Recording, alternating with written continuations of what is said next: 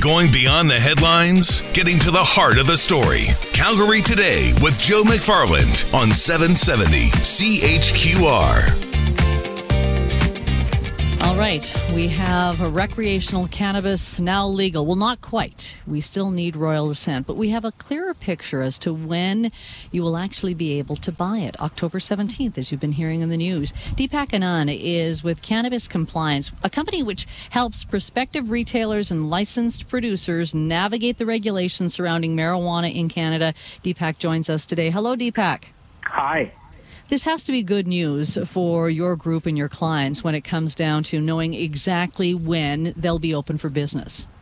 Absolutely. It, it's certainly very good news for um, our clients and, and also Canadians in general. I mean, it marks an end of prohibition, which is uh, a pretty significant movement. Uh, given some of the harms of cannabis that have happened over the years on, on Canadians and the number of Canadians that are actually accessing cannabis who are under the age of 18, uh, which has, you know, permanent effects on their health. So it's quite significant from every perspective.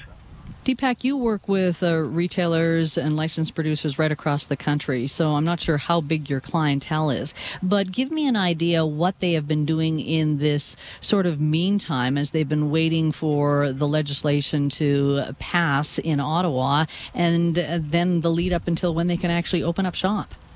Uh, so, Deborah, we've had a list of uh, sort of uh, LPs or licensed producers who have been growing cannabis for medical purposes and selling them via mail order to Canadians uh, for uh, over five years now.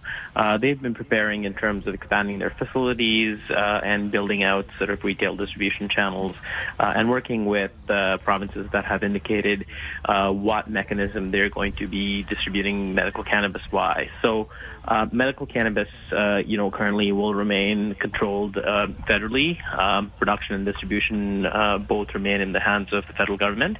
As far as recreational cannabis goes, uh, production is also going to remain federal, whereas distribution will, will be in the hands of uh, of different uh, liquor distribution outlets or provincially authorized distributors.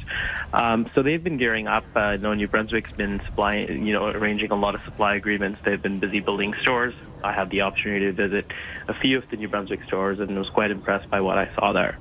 So we've seen a varying degree of readiness from provinces all the way from BC that that's probably the least prepared to, to Ontario and Quebec that are somewhat prepared and New Brunswick certainly uh, leads that back and Alberta has done quite a bit of work as well.